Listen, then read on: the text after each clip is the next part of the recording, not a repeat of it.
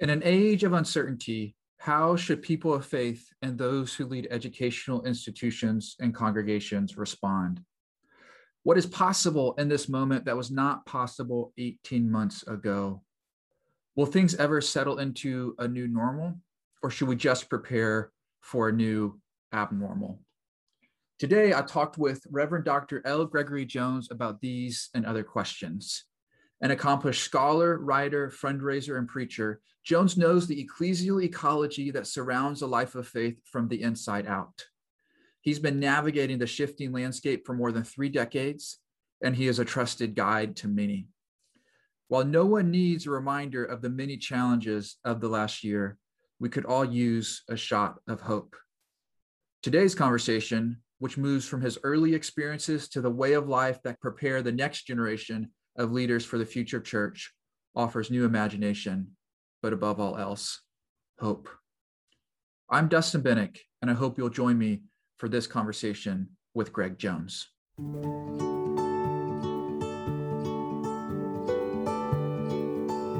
Welcome to the John Wesley Fellows Podcast, the show where John Wesley Fellows have the opportunity to sit down with experts in a variety of fields to talk about issues and topics that are top of mind in today's community.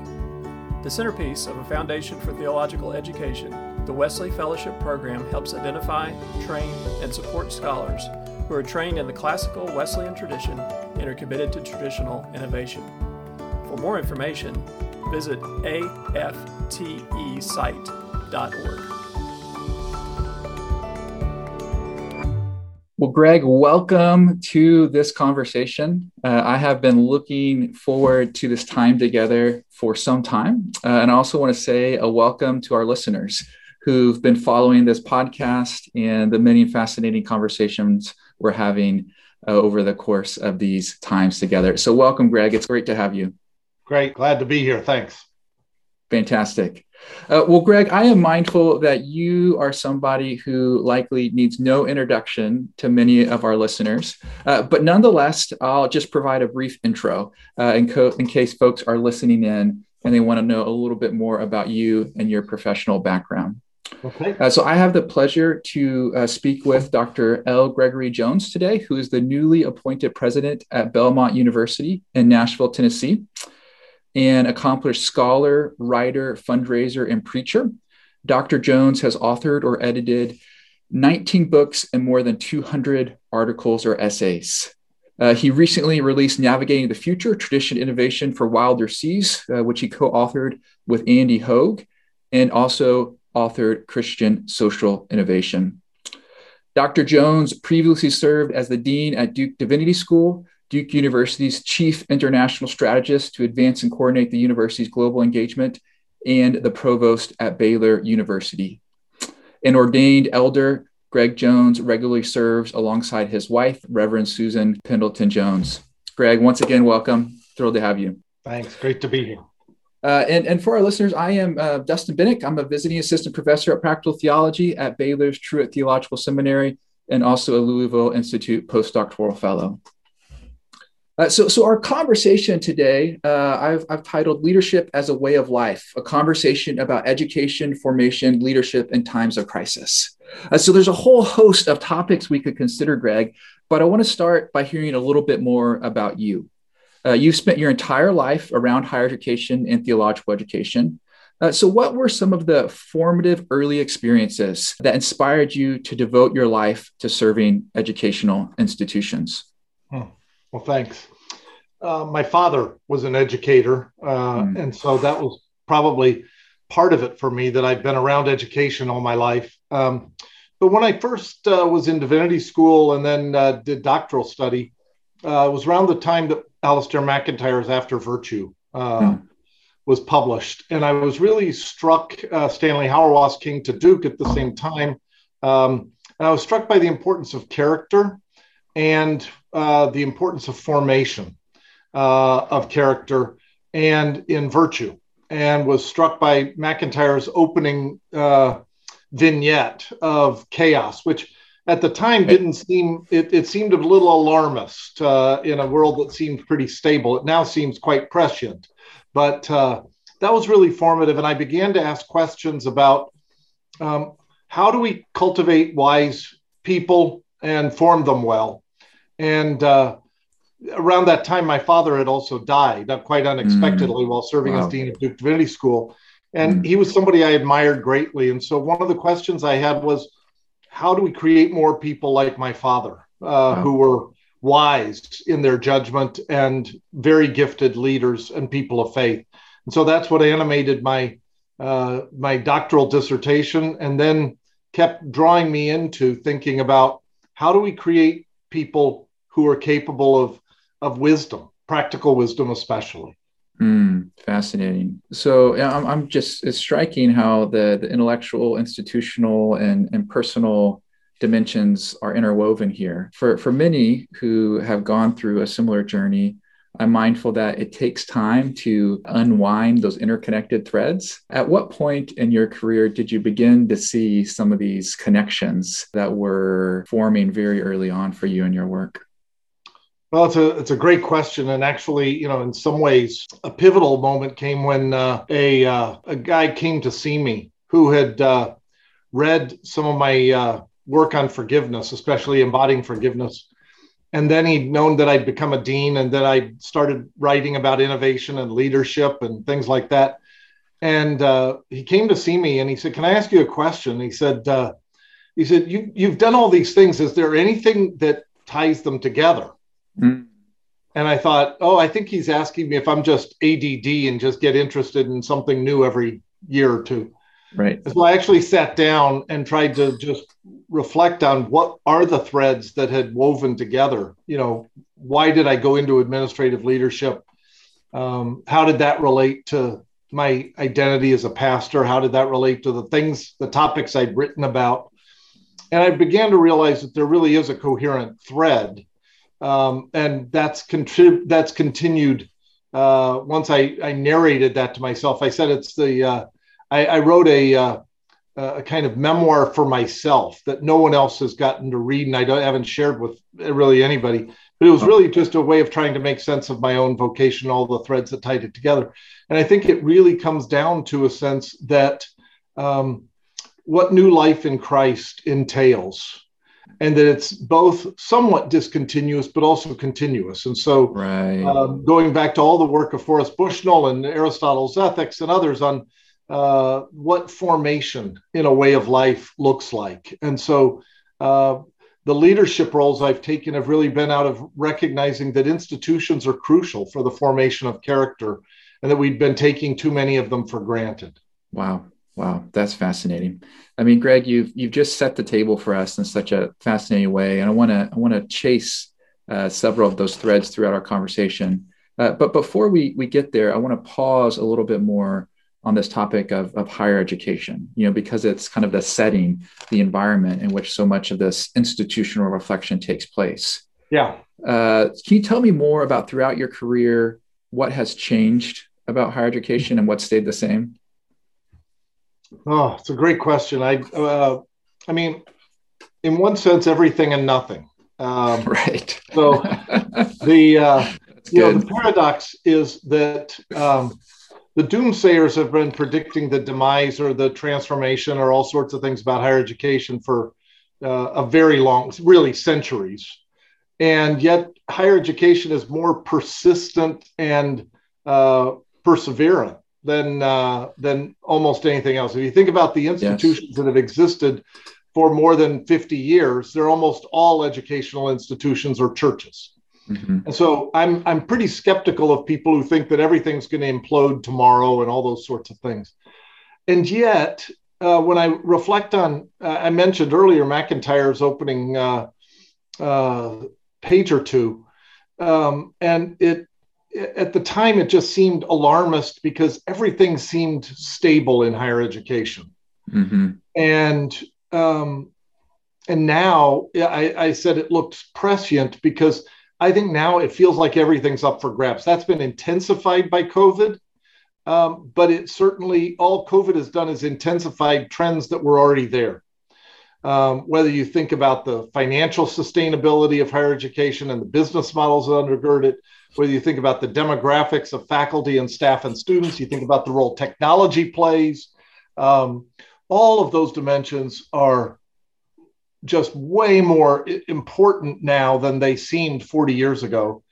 And yet, uh, and, and broader cultural dynamics, you know, the lack of trust in higher education is, is much more intense now than it was 40 years ago. Um, and so I think a lot of things, there's a sense of um, great uncertainty or um, maybe even a, a, sense of turmoil in higher education that right. felt much more stable 40 years ago. So that's what I mean by everything has changed, and yet nothing has changed.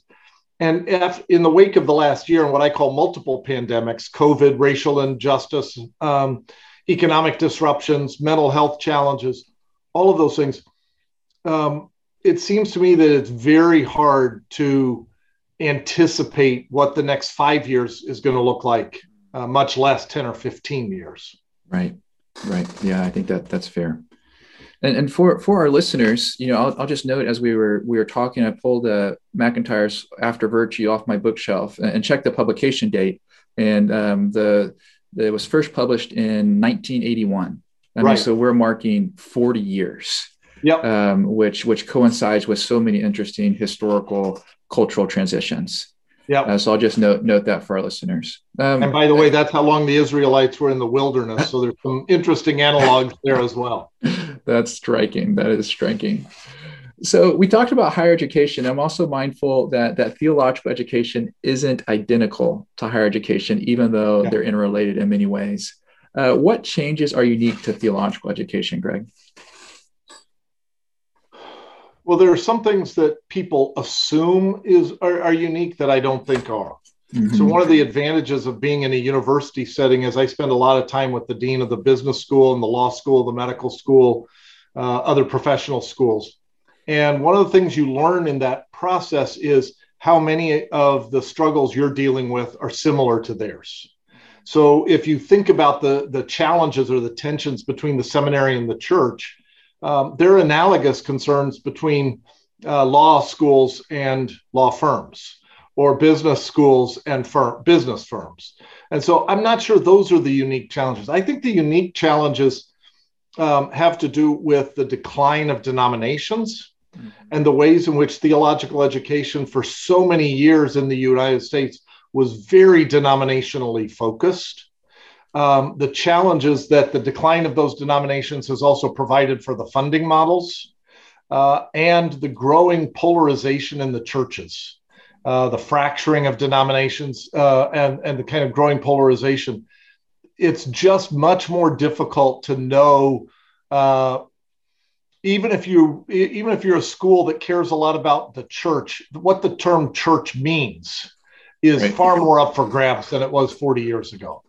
Uh, and that's that's changed where you think about where students are coming from, who your partners are, where your students are going to go to, um, how you resource all of those dynamics. You know, uh, 40 years ago when I started seminary, uh, there wasn't really much around mega churches. That you know, large churches were more likely to be county seat town kind of churches. Now they're a phenomenon unto themselves with their own strengths and fragilities.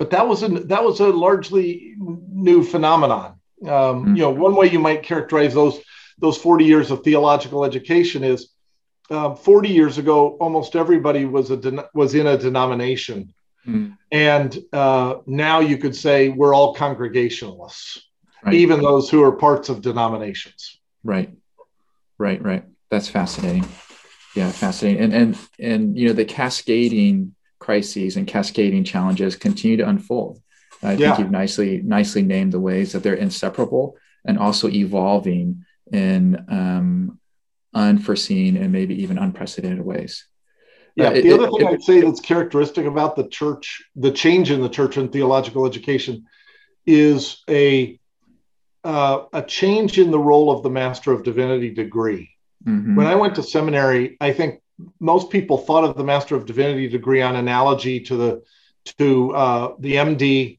or the JD, that it was a necessary degree to practice the craft.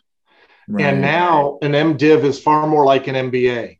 It's nice to have, but a lot of your most effective leaders don't actually have it or don't care about it. And so mm-hmm. it, it took me, it was probably sometime during my first stint as dean when I realized that my mental image needed to shift, that there were lots of practicing pastors who didn't have a Master of Divinity degree and didn't care about that. That I began to realize the analogy really wasn't to a license like an MD who can't practice, uh, as it was more like the MBA. That's nice. That's really helpful. Greg, as, as you talk, uh, it strikes me that so much of this last year and so much of what you've described about your journey is a, is a form of learning. And I'm, I'm mindful that uh, some of the greatest developments in learning oftentimes come as a surprise. Uh, and yeah. I'm thinking about how the Christian story uh, comes as a surprise uh, the surprise of a baby born in a manger, the surprise of the resurrection, the surprise of God extending good news to the Gentiles. Um, and even even over the last year, this this horrific surprise of the multiple crises uh, and multiple pandemics that we've been facing. Uh, so, so with this experience and with this scriptural imagination in mind, is there anything about your work and service over the last 40 years that's come as a particular surprise? Uh, well, I love the image of surprise, and my friend and colleague Kavin Rowe recently published a little book called Christianity Surprise. Right. That really focuses on um, the significance of the resurrection uh, and how that spurred the early Christian movement. Is presenting questions: how did Christianity go from 5,000 followers of Jesus in the year 50 to 5 million two centuries later? Um, and it's really around the power of the resurrection and what that did with a new vision of the, what it means to be human creation of institutions, um, all those sorts of dimensions. I think what I'd say is, um, and, and especially in the last year, what I would say what's been most surprising to me is um, to take a title from a book, a really good book by Herbert McCabe, God Matters. Um, that I think I've now realized that um, that at the heart of theological education and the heart of my own vocation is a sense of what I call Easter hope and Pentecostal power. Right. That if God raised Jesus from the dead, and if God poured out the Spirit at Pentecost, and God's continually active in the world, then there's a lot for us to do. And if not, we probably ought to just shut the doors. Um, and so that sense of the centrality, and you know, even in the last uh, year, in the midst of all the pandemics, I was talking to a friend, and I said, you know, um, I've run out of adjectives. I've been saying these are turbulent times, these are mm-hmm. tumultuous times, chaotic times. I got to surreal times. I said, You got any new adjectives for me? And he said, Yeah, for Christians, it's our time. Wow. And that image just made me realize that I needed to be much more focused on that and on the future. You know, when when Israel, when Jerusalem is under siege, uh, and the Israelites are about to flee, Jeremiah hears a word from the Lord and what is it? Go buy a plot of land. Say what? You know, that's counterintuitive. In the Antonine plagues in the second century, as all the Romans were fleeing, it was Christians who were heading into the city to care for the suffering and the sick and the dying. That's been characteristic of people of faith all along, and especially in these tumultuous, difficult times of the last year. And so, what I've really realized is that Christianity's surprise, to take your metaphor in the title of Kavin's book, ought to be what we, we rediscover. And as Methodists, I've even noted that, uh, you know, the heart of Methodism in the 18th century was the rediscovery of Christianity's surprise. That's good. Uh, the power of Christ, the power of the Spirit, um, that vision of what it means to be human, a kind of impulse to create and renew institutions. Um, that was all characteristic of the heart of Methodism as an expression of Christianity's surprise. And so that has become both surprising and renewing for me and my own imagination. And, and I'm, I'm just struck by this language, how it's, how it's our time. Uh, mm. it, it strikes me that that's language that both acknowledges the gravity of this moment, but also bends imagination towards hopeful possibility. Uh, because the collective, the hour, is the space by which we might apprehend God's yeah. surprise. That's good. Yeah. Yeah, and I think it's we're in a time when, for too many people, the future doesn't seem very promising. Mm-hmm. Um, and there's a lot of despair and anxiety and loneliness, and a reminder that this isn't a time where it's easy to be optimistic because that depends on what we're doing. But it is a time where it's easy to be hopeful if we believe that God raised Jesus from the dead and poured out the Spirit at Pentecost. So I, I hear in your um, reflections here uh, an invitation to uh, to think and work and build in, in hopeful ways to serve our communities. Uh, I've I've heard and read where you've talked previously about this in terms of Christian social innovation, where we're holding the past and future together in creative tension. Uh, and, and this moment, this particular moment, when the interlocking crises and pandemics of our day have disrupted so much about where we work, worship, and study, what does innovation actually look like in practice? Well, it looks like a whole bunch of different things, but what I would say in common is it looks like bearing witness to the Holy Spirit, who is making all things new by conforming us to Christ, the one in whom creation came to be.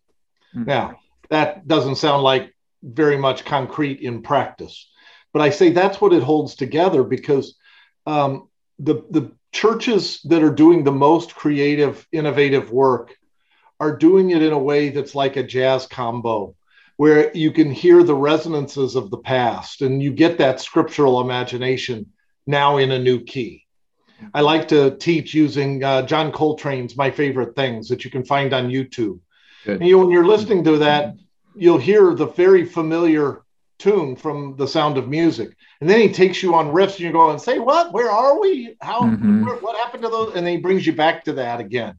Yeah. And you know, Jeremy Begbie has some wonderful work on the ways in which that's also a theme in Scripture. That uh, we go on journeys where we're we're home and we see the familiar theme, and then He takes us on a riff. God does. Uh, and sometimes mm. it's a very long one, um, exile for forty years, and those sorts of things. Yet there's always a return to home. Right. And so, what I think con- innovation looks like in practice is the familiar in a new key. And that's been with pastors doing really amazing things of transforming their worship uh, or practicing their hospitality uh, in a new way um, that I've seen some churches do in some really creative ways to feed the people in their community. Um, it's it's doing things that are familiar, but in a new key that stirs the imagination. Mm-hmm. That's good. That's good. And, and just you know, thinking with you for a moment, I love the metaphor of innovation as as good jazz music, uh, because it strikes me uh, that that good jazz music, even if one isn't musical, it kind of gets into your body where you start tapping your foot to maybe yeah. kind of moving your shoulder or bobbing your head. Or I think about my uh, my young daughter who will hear a song and just start twirling around in the room. It affects yeah. our bodies. Good music affects our bodies, and it strikes me that uh, the wisdom that you articulate affects our bodies and our imagination in ways that lead us out into the world. Yep, agreed. No, great, I great. So I have no also, musical ability, but great musical appreciation. I, I don't either. I sometimes I can't tell just you know tapping my foot or bobbling my head a little bit. Uh, so so it also strikes me that as you talk about imagination, so much of your work and what you're inviting people to in this moment uh, is an invitation to see the more see what's already there in our communities and institutions. But in the face of so much uncertainty, how do you see the more? How do you see the possibility that exists already in communities and institutions? Well, a lot of that has to do with uh, learning to see as God sees. Mm-hmm. Uh, because what, you know, um, it's a kind of spiritual sight. I've always been struck since my first year in seminary with that pa- those passages in in Mark's gospel where they're framed by uh, the the stories um, are framed by physically blind people who are spiritually able to see, and then the disciples who physically can see but spiritually are blind. Mm-hmm. And I think that learning to see, you know, through the eyes of the risen Christ. Uh, leads you to what John's gospel would call uh, a logic of life abundant um, and not a zero sum game. Mm-hmm. Or you begin to see the way God sees as with a prism, where uh, light becomes refracted in beautiful colors. And all of a sudden, you're kind of thinking, how'd that come from? You know, my father used to use the image of seeing like the crazy house at the carnival. The church should be like the crazy house at the carnival. When you walk in, the floors move, the, the mirrors look funny. Uh, you're not quite sure where you're going to step next, but isn't that why you bought the ticket in the first place? Good, good. so I think it's that sense of, or you know, Annie Dillard talking about needing to wear a crash helmet to church. You know, mm-hmm. too often I need to wear a neck brace to avoid my head nodding off uh, in uh, in too many churches but the, the, the sense of expectation if you can see as god sees you'll always see the more mm-hmm. uh, you know i like to quote regularly the the close of the prayer in ephesians 3 you know after we've been asked to comprehend with all the saints what is the height the depth the length the breadth of uh, christ then the last two verses are now to the one who by the power at work within us is able to accomplish abundantly far more than all we could ask or imagine mm. it's it's actually believing that there is abundantly far more than all we could ask or imagine. And so being willing to have our mind blown. And a big part of that is storytelling. Uh, You know, it's it's like uh, reading about Richard Allen in the late 1700s uh, during the uh, the yellow fever pandemic, uh, engaging in heroic action. And then I realized, well, maybe if I'm not doing that in this pandemic, that's more a sign of my lack of faith than mm, anything wow. else. And so all of a sudden your imagination gets stirred and it becomes a challenge to say, oh, if I don't want to live this way, it's not because it's not possible. Mm. It's because I'm content with the old wineskins. Right. You know, as, as we're talking about about seeing the more, Greg, uh, I'm also reminded that there's so much that can cloud our vision um, in very specific material ways. So as I think about um, this moment, I'm mindful uh, how anxiety within organizations can actually prevent individuals from seeing the more. Or I'm also mindful of um, systematic uh, structures of, of injustice and inequality, how that can prevent people from seeing the more. Or I'm also mindful how complexities of mental health can prevent people from seeing the more. Um, so, and so much of this is unseen. Uh, we don't see these barriers, we don't see these obstacles. Uh, so, in light of them, how do you actually organize the structure of the communities you serve in ways that invite people to see the more, but also acknowledge the meaningful barriers to the imagination we hope our communities will have? Yeah. Well, I think it's the difference between hope and optimism. Yeah. Uh, that optimism just kind of says the world's all happy and sweet and light, and so tries to inspire in those ways. Um, Martin Seligman has a line, you know, he's got a book called Learned Optimism. And it's uh, it's all about how if you're optimistic, you'll be more successful in work and business and politics and all sorts sales, all sorts of things. Then he has a paragraph about a third of the way through the book where he says, pessimists do have one advantage over optimists, a more accurate understanding of reality. Mm. Oh, well, there's that. So you can either be successful or have an accurate understanding of reality. Well, you know, when you think about what you were describing of you know, whether it's mental health issues uh, or, or personal sin or systemic injustice and systemic sin, all those things shrink our imagination. And uh, they're real. And so you can become a pessimist uh, because of an accurate understanding of just how broken and intractable so many realities are. And yet, the Christian virtue of hope is not optimism. It's actually being able to hold together that accurate understanding of reality with a trust and a confidence in who God is. That it's really crucial. This is why Easter is so pivotal because Easter isn't about Christ uncrucified, about Christ crucified and risen. And so I often think about, you know, Holy Saturday as a really pivotal moment or the Easter Vigil as a way that holds together the, the stark awareness of injustice and suffering and death. We tried to push Jesus out of the world. Yes. Uh, through the cross. Mm. And yet God doesn't say, okay, you, you finally did it. You wore out my patience. You know, Second Corinthians 1 says uh, that Jesus is God's definitive yes, even in the wake of our no. And so it's that sense of hopefulness and I believe that, that that impels leaders to always be people who convey hope and who who articulate that vibe. You know, you may not be able to change people's minds, but you do have a lot to do with how you uh, articulate and frame things. And I've been really influenced by a book called A Beautiful Constraint and a distinction, but they say between we can't because and we can if. We can if isn't just saying like Thomas the Tank Engine, I think I can, I think I can, I think I can, which mm-hmm. can lead people to just go, there he goes again. We can if acknowledges there are real constraints, there are real barriers, there are real issues that have to be dealt with. We can if, and sometimes that we can if may involve praying for a miracle. Right. And yet, that we can if keeps you focused on God's future. Right, right. Yeah, I like this language of, of and yet because it seems like so much of the Christian story and the imagination that sustains leadership for times of crisis is a and yet. Yeah. It's a and yet there's more to yeah. the story. And yeah. yet there's hope. And yet Jesus is yeah. raised from the dead. Yeah. Uh, in, in the face of of those various challenges, Greg, uh, I want to kind of pull on a thread. I think you've you've mentioned at several points, which is is where you turn um, in times of crisis or when you face a challenge that you're not sure how to resolve. Uh, you've mentioned stories, you've mentioned music, you've mentioned uh, a broader community. But can you put a finer point on that? Um, when you don't have a you have a challenge that you're not sure how to resolve, where do you turn to for creativity and inspiration, and who do you call for input?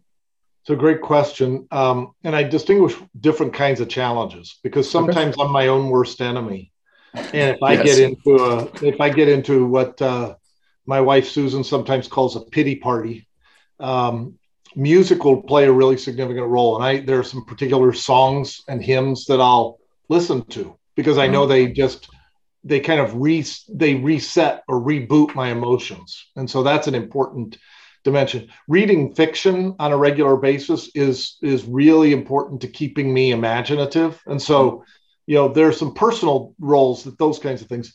More generally, the challenges that I face in leadership or knowing what to do, I would say is um, that there are key conversation partners uh, many of whom are actually outside of higher education or theological education, who um, help me frame questions. And they're really significant sources. That includes uh, books I read, magazines I subscribe to, things like Fast Company, uh, those sorts of things where, you know, they're not focused on higher education or Christians, either one, but they they help me frame things. And so I, I spend a fair bit of time talking to people, both uh, who are Christian and non Christian entrepreneurs uh, and leaders of other sorts of organizations. One of the best conversations I had uh, about uh, distributed leadership was actually with the former US Postmaster General. Wow. Uh, and talking about how you deal with uh, limited authority and widely dispersed communities. And I thought, oh, that's pretty interesting. You know, so and then drawing the relevant analogies. Um, I also like to read biographies because uh, they I, I, they shed a lot of light on things. Mm-hmm. I recently read a biography of Frederick Douglass in one circumstance and a biography of James Baker. So two different centuries, two very different social circumstances, and I learned a ton from both of them. Wonderful. Well, I hope our listeners will will track those down and also continue to read uh, widely as well, because it strikes me that that's one of the things uh, you do and offer to us. Uh, I want to want to pivot now and uh, borrow language and insight from one of these possible conversation partners. Uh, I'm mindful that in the early days of, of the 2020 pandemic, uh, Andy Crouch and uh, several of his colleagues penned an essay where they suggested that we were entering a little ice age. Um, and if I remember the date correctly, this was was March, maybe even early April, but it could have even been March. And, and they quoted Gideon Lichfield who predicted, quote, we're not going back to normal. Um, and in March, it's almost it's almost laughable how prescient this was and what we thought we were going back to, how quickly. Uh, but we're 12 months in, more than 12 months later. Uh, and as you think about where we sit today, do you anticipate a return to normal? No. Mary Barra, the uh, CEO of General Motors, um, doesn't even refer to the way some people have called it a new normal. She said that all she'll talk about is a new abnormal.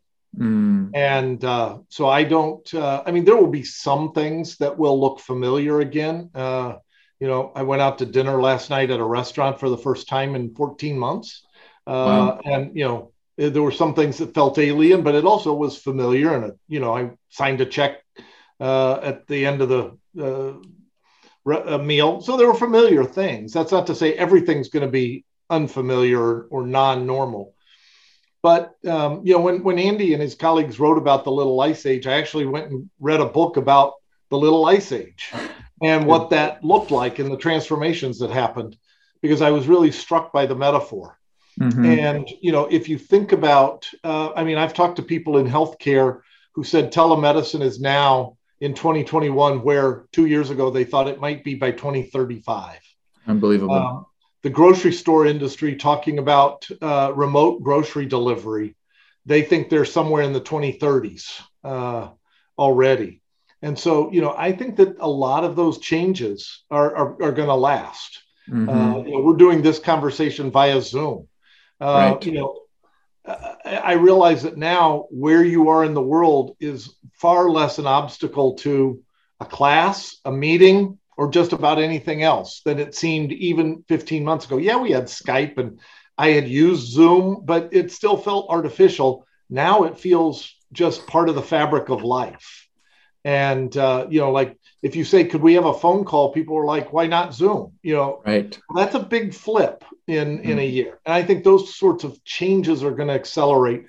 I don't think we have any awareness. You know, if you think about five years ago, people were predicting an inevitable focus on cities. You know, more than half the population around the world had gone to, to, we're now living in cities, as this was an irreversible trend. Well, now in the wake of COVID, you're finding a lot of people moving into rural areas because they can work remotely. Exactly. Uh, well, so what does that mean for how we're going to want to gather or how we're going to, where we're going to live or how we're going to work? I think all of those things are unpredictable. And I would just say the new abnormal will have some things that are familiar. Not everything's going to change, but all of us will be a lot healthier uh, if we anticipate being surprised rather than returning to the familiar. Yeah, yeah, that's good and helpful.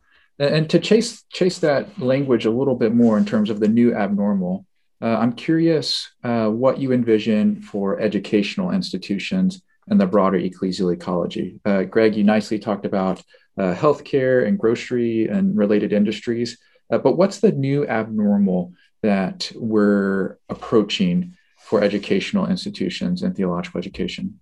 A much more prominent role for technology, mm-hmm. um, but not necessarily just in straight online. I think it'll be much more hybrid kinds of modes or high flex uh, kinds of modes. Um, I think we'll be paying we'll have to be way more intentional about what is formative uh, because we've gotten really lazy uh, mm. in higher education and in education more generally and so uh, some trends that we're already developing around competency based learning those sorts of things i suspect over the next 10 years we'll see far more attention uh, similar to the early church and the kind of uh, mentoring uh, kinds of roles that, that Origen and others would have had uh, to be far more influential, where you can get the information you need in a variety of ways and take exams in a competency based uh, fashion. And that we'll see far more formational kinds of interactions that will be much more individualized and more, more of an apprenticeship model. So to chase that a little bit bit further, um, I'd love to talk about in this new abnormal what's the what's the value approximate social connections? You know i'm thinking about uh, some of MacIntyre's work on um, uh, tradition community practice and it seems like there's a certain proximate quality assumed in that. Um, and even as we talk about the changes that are induced with technology is there still a value for proximate social connections? And if so what is the value for formation? Yeah well i think I, I, anybody who believes in, in an incarnation of God ought to continue to believe that embodied interactions will matter. Right. Uh, you know, if you if you think that we're going to go completely disembodied online, um, then I think you're a Gnostic and not a Christian. Um, so I think there's something fundamental there, and I do think those proximate interactions. I actually think hybrid will be far more the norm than pure online. Some things, if it's just mastering material, can be done online. There are there are three main areas I think about that I don't think do well uh, with technology. Um, one of them is meeting people for the first time. Uh, the second is resolving conflict. And the third is achieving creative breakthroughs. You can do lots of other things. I probably would add, in light of your question, a fourth, and that is forming people well across time. You can do a lot technologically, but there's something about, um, you know, I've, I've read the neuroscience that Zoom is twice as taxing because your mind is actually trying to figure out um, how to navigate social cues in a way that doesn't have all those interpersonal dimensions. Right. So there's a reason why we're exhausted at the end of a day on Zoom. And I think that, you know, when with my granddaughter, it's not just what I say, uh, it's whether I'm holding her, it's whether I'm kissing her, it's it's using all of the senses that begin to form her. And if you think about attachment theory uh, for young children, it's it's a lot of things that can't be conveyed technologically. So I think those kinds of proximate social interactions are going to be really important. That's why I thought talked about the apprenticeship model. Mm-hmm. You know, medical education. There's only so much you can learn uh, by way of information before you know they want you to to apprentice. And you know, when I had knee surgery in a teaching hospital, you know, the next day my attending physician, the surgeon, came in and started pressing on the incision. It hurt like the dickens, but I knew he needed to test it.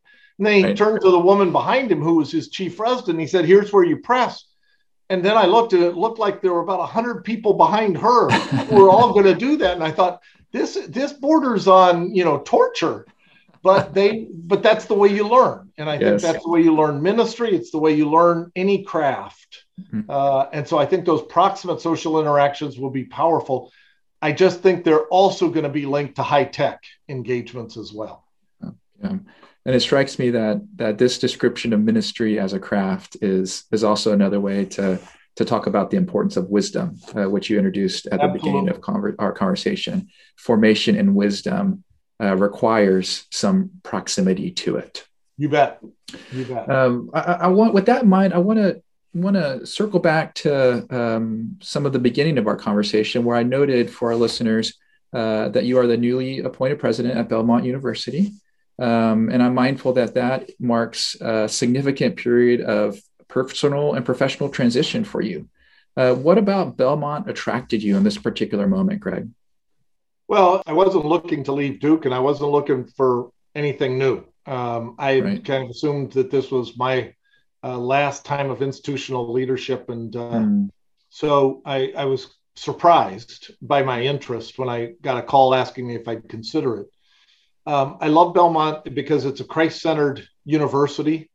It's got uh, now, with the launch of a new College of Medicine that they announced uh, during the time I was in conversations with them, uh, it'll be 13 uh, colleges across the, the university Wow. And I've always loved interdisciplinary uh, opportunities. Mm-hmm. Nashville is a is a really healthy, growing city, and I love the diversity of the colleges that range from you know medicine and health sciences and nursing to architecture and art and arts and mm-hmm. sciences and business and education and uh, you know it's a it's a music entertainment business as well as a college of music. Uh, so there's there's a wonderful diversity and it's a really healthy university that uh, that is intentionally Christian and intentionally ecumenical.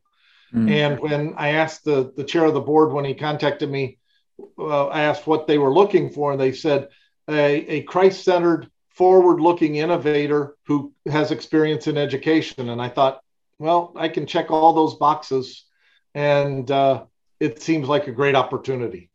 Yeah, it, it certainly does, and I'm sure you'll be a gift a gift to the community. Thanks. Uh, I'd love to, to think with you for a moment about um, a place like Belmont uh, to consider the role of institutions in times of crisis. Yeah. Uh, and, and, to, to introduce this, I want to read um, a brief uh, two paragraphs from your work with, with Dr. Andy Hogue, Navigating the Future Tradition Innovation for Wilder Seas. Uh, and this is at the beginning where you talk about how uh, you say, We love to hate the institutions we need In the midst of modernity's ruins, we are aware uh, that we do not have the social infrastructure that we need to flourish. We look for quick fixes. We want networks instead of institutions. We want to be spiritual without being religious. We want a future that has no connection to the past. We want policies that will achieve justice and eliminate suffering. Yet we are also at least dimly aware that the quick fixes aren't working and likely won't work. We sense that we need a broader vision of the future and of the past that enlivens the present and points to transcendence and the purpose for the future.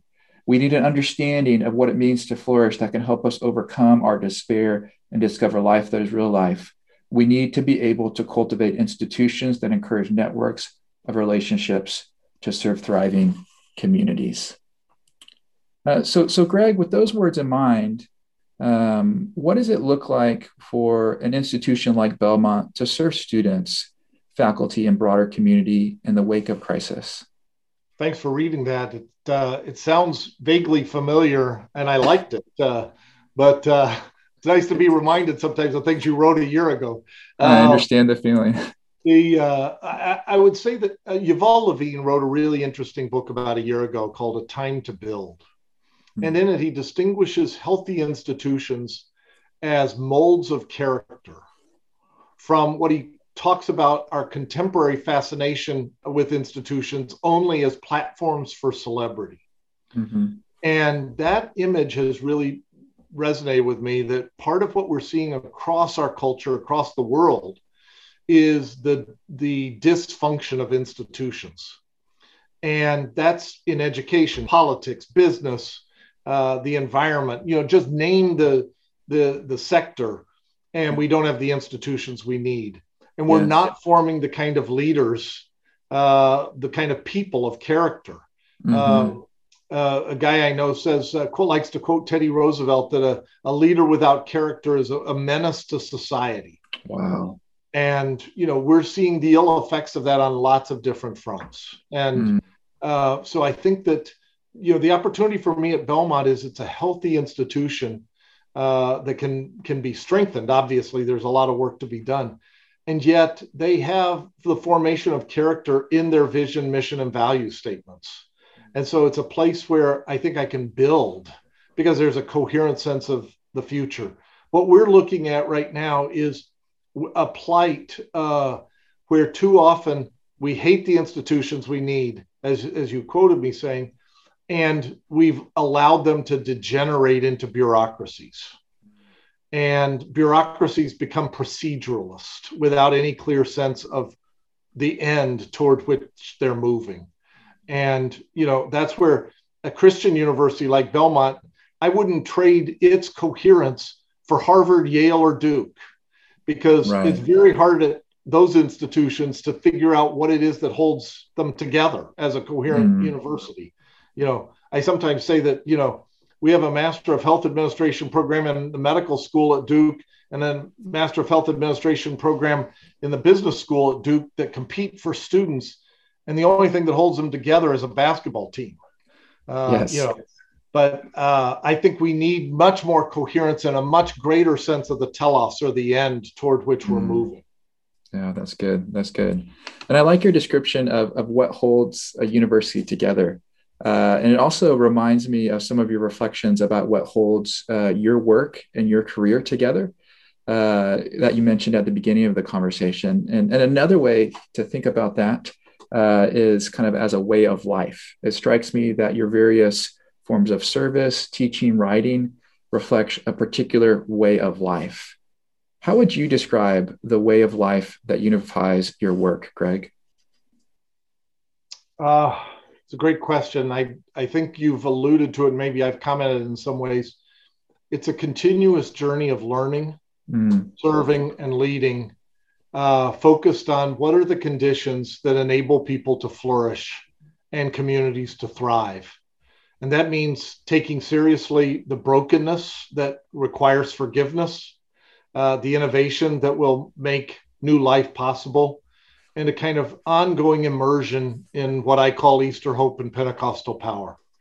That if we really believe and expect God to show up, then we ought to be focused on the future in ways that are always drawing us deeply into the wisdom of the past and what you characterized early on as a scriptural imagination. I've been really influenced uh, recently by Charles Taylor's Secular Age, mm-hmm. where he says at the beginning of modernity, hardly anybody was an atheist. If you thought, if you didn't think God was active in the world, you were most likely a deist because even the atheists assumed there was a God. He says at the end of modernity, we now live in a time where even the Christians live and act as if there's no God. Yes. So, what I would say, I hope, characteristic of my way of life is a mode of leadership that only makes sense uh, if God really is at work in the world. I fail in all sorts of ways on a regular basis with that, but it is seeking that ongoing learning and transformation that enables uh, me to bear witness to new life in Christ by the power of the Holy Spirit. Mm-hmm. Yeah, that's my hope as well. So, to follow up, Greg, um, if leadership, if education is bound up with forming leaders to serve the world, uh, what way of life can prepare the next generation of leaders to serve the church and the broader world? Well, it's one that's that's focuses much more on what people need to learn than what I know how to teach. That mm. uh, that comes alongside and helps people form uh, their patterns of thinking, feeling, uh, perceiving, and living um, that empowers and enables and is uh, always in beta mode, that is always yes. learning, always experimenting, and seeing what the possibilities might be. And I think that's uh, I think that's uh, learning as a way of life um, is way better than thinking that you're getting credentialed and then you're done with that. That's good. That's good. I mean, I like this language of thinking about learning in the beta mode and about the the possibilities that are emerging. Uh, you mentioned earlier the as we we think about the future, specifically the future of the church. Uh, as you think about the future and future of the church, Greg, and the next generation of leaders, what gives you hope? I think probably that there's been a sufficient pruning mm. um, that the people who are going to go into ministry are going to do so for the right reasons. Mm-hmm. And uh, if they really expect to be surprised and expect to embody that Easter hope and that Pentecostal power, that we'll see uh, new life really unleashed. And it will un- it, it will likely take forms that we have yet not imagined. And that's really exciting for me to think about. Good, good. Yeah, as it is for me as well. Uh, well, Greg, this has been fascinating. Uh, is there anything else we need to know about you, your work, or leadership in this particular moment? I'd just say that uh, um, let's lean into the hope and uh, and really focus on what God's up to and and try to align ourselves to that. That I'm uh, even as I'm now 60 years old, um, I'm really excited about the future, not because of who we are, but because of who God is. Amen. Amen. And may we figure out how to do it together. Indeed. Amen. All right. Well, thank you, Greg. It's been a pleasure to have you. This concludes today's episode of the John Wesley Fellows podcast. Today's episode was produced by Daniel Yike. Music by Ian Post. This podcast is a production of a Foundation for Theological Education and the Wesley Fellowship Program. Copyright 2021. All rights reserved.